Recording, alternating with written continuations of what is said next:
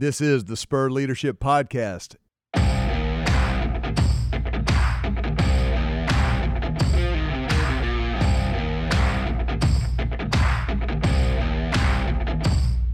So you grow up on a farm, you learn that work ethic, you see that work ethic. Did your dad or mom did they talk to you specifically about work ethic, or is it just in the water that you drank and the air that you breathed? Well, a lot of it, you know, they did talk about it. You never quit. You start something, you never quit. Mm-hmm.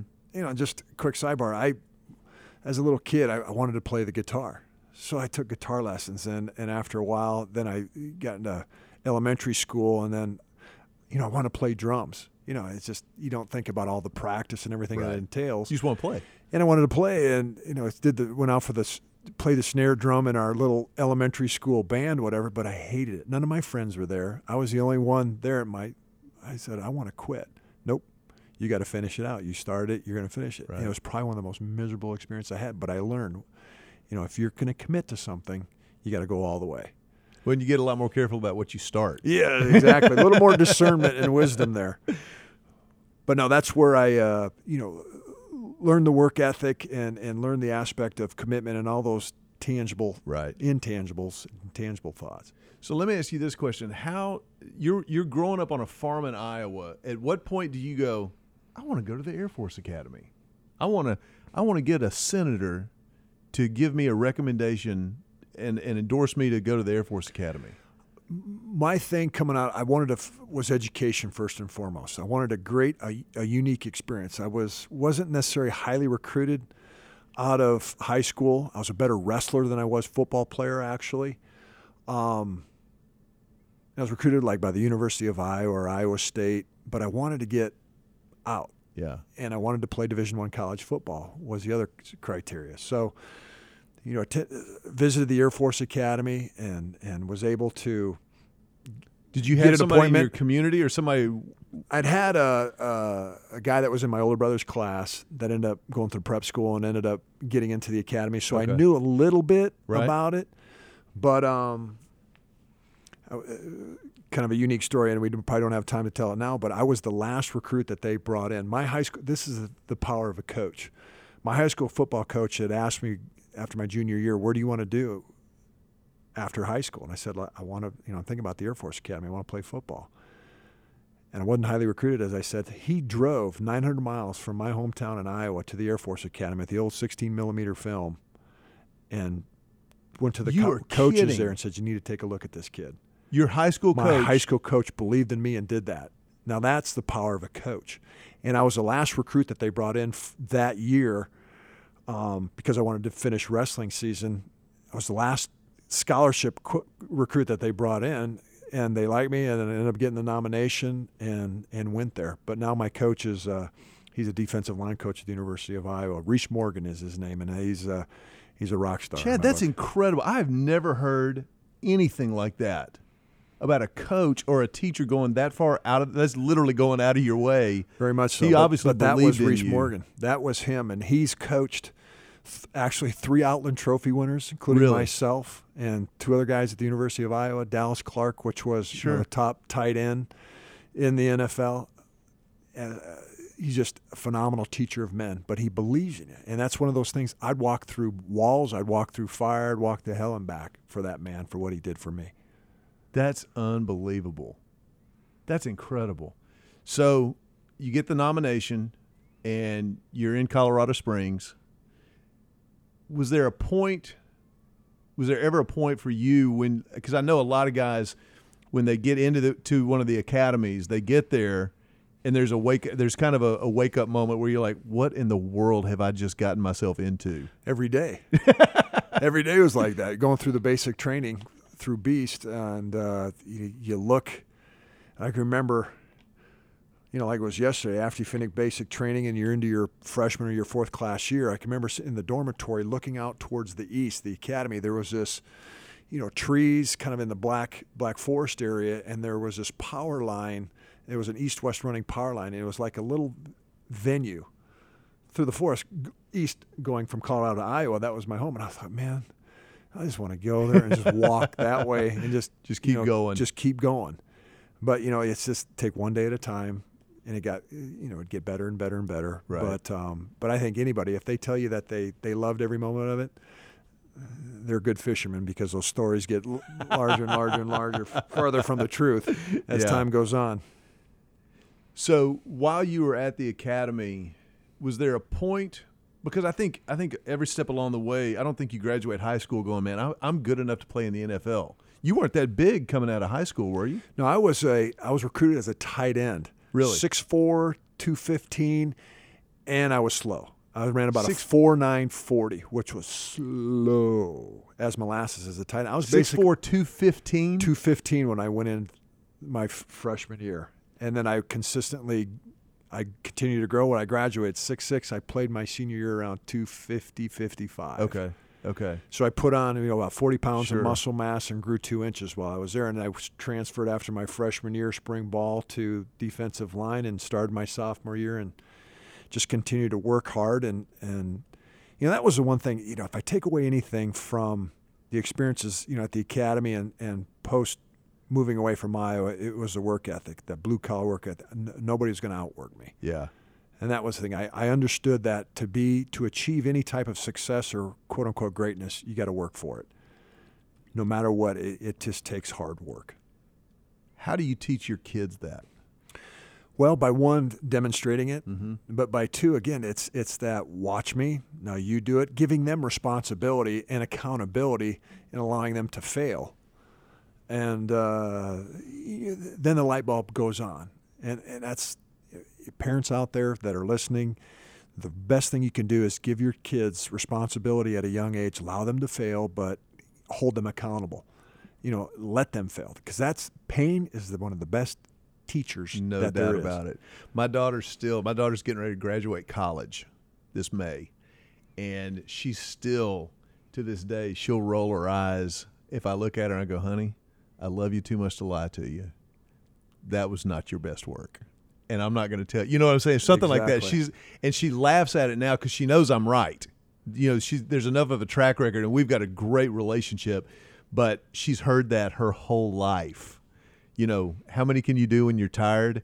And I love you too much to lie to you. And and and I think you know you come out of a really high high performance based environment, the Air Force Academy, the Air Force flying fighter jets. It doesn't matter how good you want to be. It matters how good you are. Yeah, it's a meritocracy. It's all performance drive. It doesn't lie. It's not subjective. It's objective. And certainly in the NFL, the same thing. yeah, you know, as they say, the eye in the sky does not lie. So it's all on video, Right. and you can't explain your way out of it. But um, you know, it- it- that's it. It just is what it is. It is what it is. So, was there a point at which in the at the Air Force Academy when you started to kind of go, I I could think about playing in the NFL. I mean, that's that's like a real possibility for me. You know, that never really happened until probably I uh, finished the season. Your senior year, senior year, you know, I realized, you know, I had a successful season. I ended up leading the nation in sacks, and then I, you know, I won the Outland Trophy. And I, well, I remember we were in Hawaii playing our last regular season game before the bowl game, senior year, and I found out that I was on the Kodak All American team. I made that. I was like, this, that's cool. You know, one of my best friends on the team the year prior, Terry Mackey, he had learned that too, and I thought, man, I, you know, I just want to be like Terry. I want to be able to, you know, say that I was an All American. So I, I got that, and then more All American stuff started coming in. Then, hey, you're a finalist for uh, the Outland Trophy. Hey, you get to go to the AP All American. Go get, meet Bob Hope and Bob Hope on his Christmas special. Hey, I've arrived. You know, Yeah, I got to meet yeah. Bob Hope. And then, you know, winning the Outland Trophy. I didn't even, you know, funny story is, you know, it was in downtown New York City at the Sheraton in downtown Manhattan. And um, my parents called and said, yeah, and I told them, yeah, I'm going to things, the Outland presentation. I'm one of three finalists. I don't, you know, they asked, should we come? And I'm like, uh, nah, don't bother. I'm not going to get it anyway. Don't worry about it. So I'm in the hotel that night and I knock at my door and I open up the door and my mom and dad are there. I'm thinking, uh oh, they know something that I don't because they had called the academy. My mom didn't trust me or whatever. She called the academy, the sports like information she knew you, director. Chad. Well, she does, Dobie. and they said, we can't tell you if you want or not, but we suggest that you be there. that's great. So that's when you know I won it, and then I thought, uh oh, then there is a potential that you know, I could play at the next level. I mean, at least these people, these people think that I can Right. too. But it was the aspect of I had the military obligation. I Which knew I wanted to serve five years at a minimum, but I chose to up it to eight years because I wanted to fly jets. And I thought, you know, nice, you know, get, and end up being drafted by the Cowboys. Then they retained my rights, but it's What round did they draft you in? the eleventh round. Because because of your There's Air no Force long- obligation. Yeah, Did they know it? Did you know at that point you were going to be making an eight year commitment? yeah, Okay. totally. Okay. And, uh, because it was one of those things I knew in my head serve the commitment. This is my vision. This is who I choose to be as an individual. Uh, Character, you know, of that is honoring your word. But in my heart, man, I wanted to play. Sure. I wanted to compete. I wanted to see if I had, you know, quote unquote, the right stuff. But that's, you know, those crossroads in life where you've, you know, you got to do the right thing. And it, it, it worked out. I'd have been perfectly happy as a fighter pilot flying missions, you know, having a career in the Air Force. But after the first Gulf War and our, you know, we went through the reduction in force where they waived not only my the th- additional three years of my pilot training commission, they waived two years off our service academy commitment, Wow. something that has never been done in the history of the Air Force Academy prior or since. And uh, I basically raised my hand. I was living in England at the time. We were uh, flying out of RAF Bentwaters Woodbridge. Uh, contacted my agent saying, you know, Jack, they're, they just waived. I, I'm eligible to get out now. He called the Cowboys, called me later that, that next afternoon. He said, okay, next tomorrow morning you need to be on a flight out of Heathrow back to Dallas. They want to work you out. Tom Landry, you know, Tex Schramm, um, Murchison's that had already sold the team to Jerry Jones and Jimmy Johnson was the Cowboys. What this year would have been that? What- 1990. so 90. This you're was in in, no, this was 92. 92. You're in England. You fly back to Dallas. So me, you know, fly back to Dallas, do a workout, did well enough to impress me. Well, I, I maintain shape because when you're deployed, there's nothing that you can do aside from, you know, work out, fly missions, and eat a lot of pizza. So I bulked up. I put on about 20 pounds. But I went back, had a great workout. Jimmy Johnson said, Chad, like what we see, when can you join us? I, you know, saluted smart. I don't know, sir. I'll, What time of year was that? this would have been in April. Okay. Okay. April of the year. I flew my last mission in Iraq in March of that year. Was on a TDY to Germany. Uh, did a couple more, but in April that year, I went back, submitted my paperwork to get out. Three weeks later, I was out processed out of the Air Force, moved back to Dallas, going into training camp there the end of June, first part of July. That's crazy That's how fast it happened. fast that is. You know, and I laugh and I just, you know, I'm one of the few guys, or probably the only guys in the modern era, I actually flew, quote unquote, a combat mission in Iraq in March of that year and played in a Super Bowl within the same 365 days. So that, that 92, That we went Super Bowl 27. Unbelievable. So that was kind of cool. I Yeah, got I that going guess for me. so. That 25 cents won't even get me a cup of coffee, but No, but it's it's it's an incredible story. So you get to Dallas in '92, right? And the Cowboys are they're on their way up. Yeah, they just won a, a playoff game the year prior. Right. They're, they're the favorites. You know, we open up that season, that beginning of that season with the Washington Redskins, Mm-hmm. and that was what was the brilliance of Coach Johnson was. He had the guys focus, you know, the whole off season and in training camp on beating the Redskins. They won the Super Bowl 26 the, the- just that year before 91. Chad, you know what's crazy? I was at that game with the Redskins. Julie and I got married in August of '91, and the first anniversary. Apparently, I didn't know this, but apparently, the first anniversary gift is paper. She gave me tickets to the Cowboys Redskins games. We came to that game. Hank Williams Jr. sang the national Yeah. anthem. Came out in an old Cadillac convertible with two cheerleaders on either side of him. Got out and sang, and it was Monday night. Yeah. So he was doing, you know, are you ready for some football back? I, I remember that game so well. That was a cool thing about playing for the Cowboys. The those guys who sang the national anthem. You know, Oh, Merle yeah. Haggard, George Jones. You know, all these. Old, I love that that's cool to you. That's awesome. Oh. You- these are my people. So Well, go you know, ahead. we were. We, well, you'd sit there and you'd go through warm ups. You look over on the sidelines, and it's like, there's Kevin Costner. right. You know, there's Hollywood A-listers, Yep. particularly when you were on the Super Bowl. I'm like, wish we had cool. cell- we had cell phones back then. I'd be taking selfies with them. But uh, no, but it, it was a really cool experience. Talk a little bit about Jimmy Johnson from a leadership perspective, because I was fascinated to watch the Cowboys during that era. We lived there during that era. We were there. I was there from 1990 to 97, and the turnaround that they went through, and as fast as it was, there was something about the way Jimmy operated, identified talent, inspired X's and O'd. Talk about that. Jimmy was a phenomenal um, evaluator of talent. Yeah. As well as development. Uh, he was a he was a well, he's a psychology major, you know, in college, so he knew the manipulation piece. And it, in my opinion, he was very Orwellian, kind of like Animal Farm. All animals are created equal. Some are more equal than others, Right. and that was the same way with players. Everybody was afraid of Jimmy. Really. Jimmy was a micromanager, had his finger on everything. He was a man on a mission, and he would not be denied. But it was that type of leadership style, I think, that you can get achieve success very rapidly. Yep. But to sustain that level of competence, you know, you know, people often ask if he and Jerry wouldn't have got button heads. You know, it goes back to that adage: too many chiefs in the TP, not enough Right. warriors. You know, with egos, Sure. who- you know, I think we probably would have gone four in a row, but um, but such was not the case. But it, you go from his leadership style of kind of that rule by fear micromanage to, to Barry Switzer, who you know I love Barry, uh, you know, like both men, but total opposite ends of the spectrum. Where Barry was more, hate. I don't care what you do during the week. I don't care whatever. Just show up for practice on time and show up for the plane on time and be ready to go for the games. And you go from that discipline, Right. high discipline with with uh, Jimmy Johnson of fear, micromanager to And high laissez faire, accountability. high accountability to laissez faire, anything goes.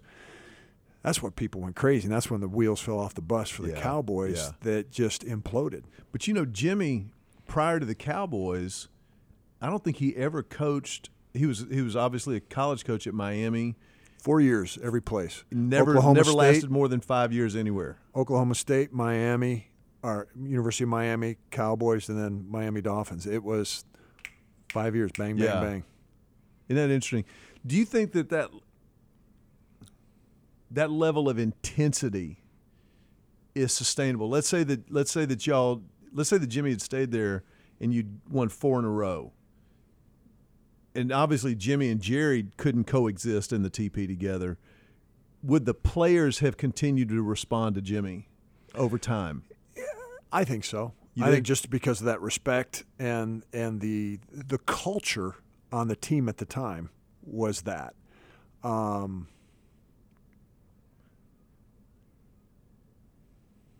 you know when the, when a lot of the the extra extra curricular activities were going on with players, I, I think because of the fear factor, they may have been lessened. And I'm referring to a lot of the guys doing some things that they shouldn't have been doing off the field antics ended with, up being with on drugs and news and all that kind of stuff, yeah. and different lawsuits f- flying around. But um, but you know, shoulda, woulda, coulda. Who, who knows? Sure. But I think that at that point in time, I think the culture would have been maintained and. Jimmy, you know, ultimately it's it's the players in the locker room that have to buy into that, and everybody bought into that. Yeah. You know, your senior leadership. Who were those leaders that that kept those standards up apart from the coaches? Well, you look at those that team back then, and I played with five, if not you know six, Hall of Fame Right. players. I mean, that's on one team. Yeah. You know, guys like uh, you know Michael Irvin, Emmitt Smith, Troy Aikman, you know Charles Haley, Larry Allen. You know, on on the offensive line, Deion Sanders, phenomenal athletes. But the guys, you know. Where the team was made was not necessarily on a Sunday morning in the locker room giving Right. a rah rah speech. It was made in March, April, and May and June in the off season for the workouts Yeah. you know, and that's where the the camaraderie and the trust Yeah. was originated and was strengthened because you know the time and effort the guys put into it, the work, and you trusted them Yeah. because you you you busted your butt with them. So But when, again, the, that when it got the under culture that Jimmy created was that Yeah. yeah and demanded. and demanded and held everybody and everybody bought into that. So those leaders then, you know, it was it's not the words. I mean, there's a couple guys that would be the big vocal rah rah guys, but everybody is you know in one ear, not the other. It was the guys that demonstrated on the field that that you followed and you, you wanted to aspire to be like. When you play at that level, Chad, do guys, in order to be a leader on that team as a part of that group, do you have to be one of the guys who is producing at a high level relative to the other guys, or are there guys who maybe don't start or are not Hall of Famers that have that kind of influence? Well, you know, great question, and um, the guys that earn the respect may not be the the starters, but they they have done it well and with excellence on the field. So when I say that, you may have had a, a veteran that was a starter at one point in time that had a successful career, but he may come in and be a backup. Right. But yet he's respected based on what he did and how he conducts himself. Right. So, he, so he's still got do, a resume still, of some sort. You still need to have that performance and Yeah. still need to have that aspect of success to have credibility. Right.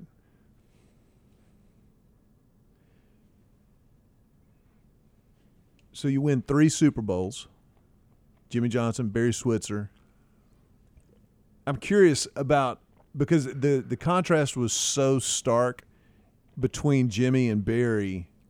Even even somebody like me who just watched on Sunday afternoons could tell how different it was.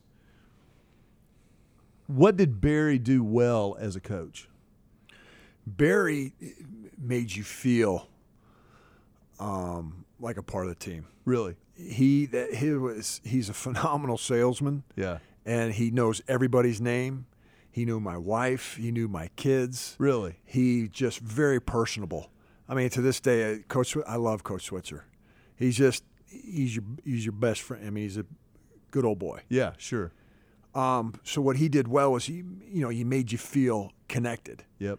And that's what made him a heck of a recruiter at University of Oklahoma because he'd walk into those, you know, players' home and he'd talk with the parents and he made mama, you know, I'm going to take care of your boy. You know, Yeah. this is and he felt like their child was in good hands. Or they were they weren't, but but he just had that knack, a very personable guy.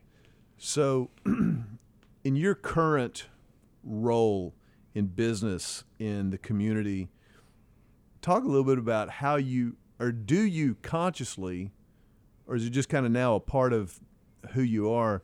How do you draw on those experiences and those leaders, like the coach who drove 900 miles to drop off a tape at the Air Force Academy, Jimmy Johnson, Barry Switzer, others that you draw from, and you use those lessons leading an organization now, at, you know, leading in your in your home with your wife.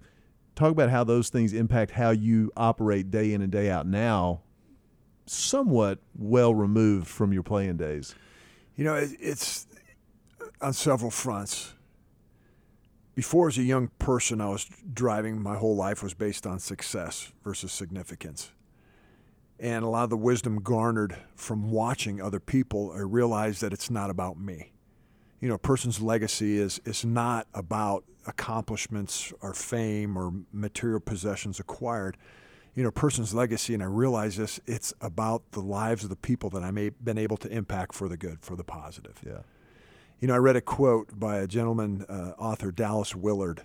He was a former, uh, I believe, UCLA professor of philosophy and theology. In his book called The Divine Conspiracy, he had a, a quote that says, You can't change character or behavior and leave your belief intact. And for me, you know, when I when I do speak at a corporate forum or uh, you know, I get in front of individuals and I inspire them to, you know, decide, put a stake in the ground. This is my identity. This is who I choose to be. This is what I aspire to do. When I challenge people on that identity, it ultimately derives them to an aspect of a higher calling, of of, of greatness, of, you know, who am I in this world? Is there a God? And tha- and that's what for me it's it's about that aspect as as a Christian to impact the lives of others, to lead them down that path, and not just with words, but by my actions. So how I interact with, with you on a daily basis. Am, am I selfish? Is it all about me, or is it, do I try to help you become a better man, better husband, better father, better friend?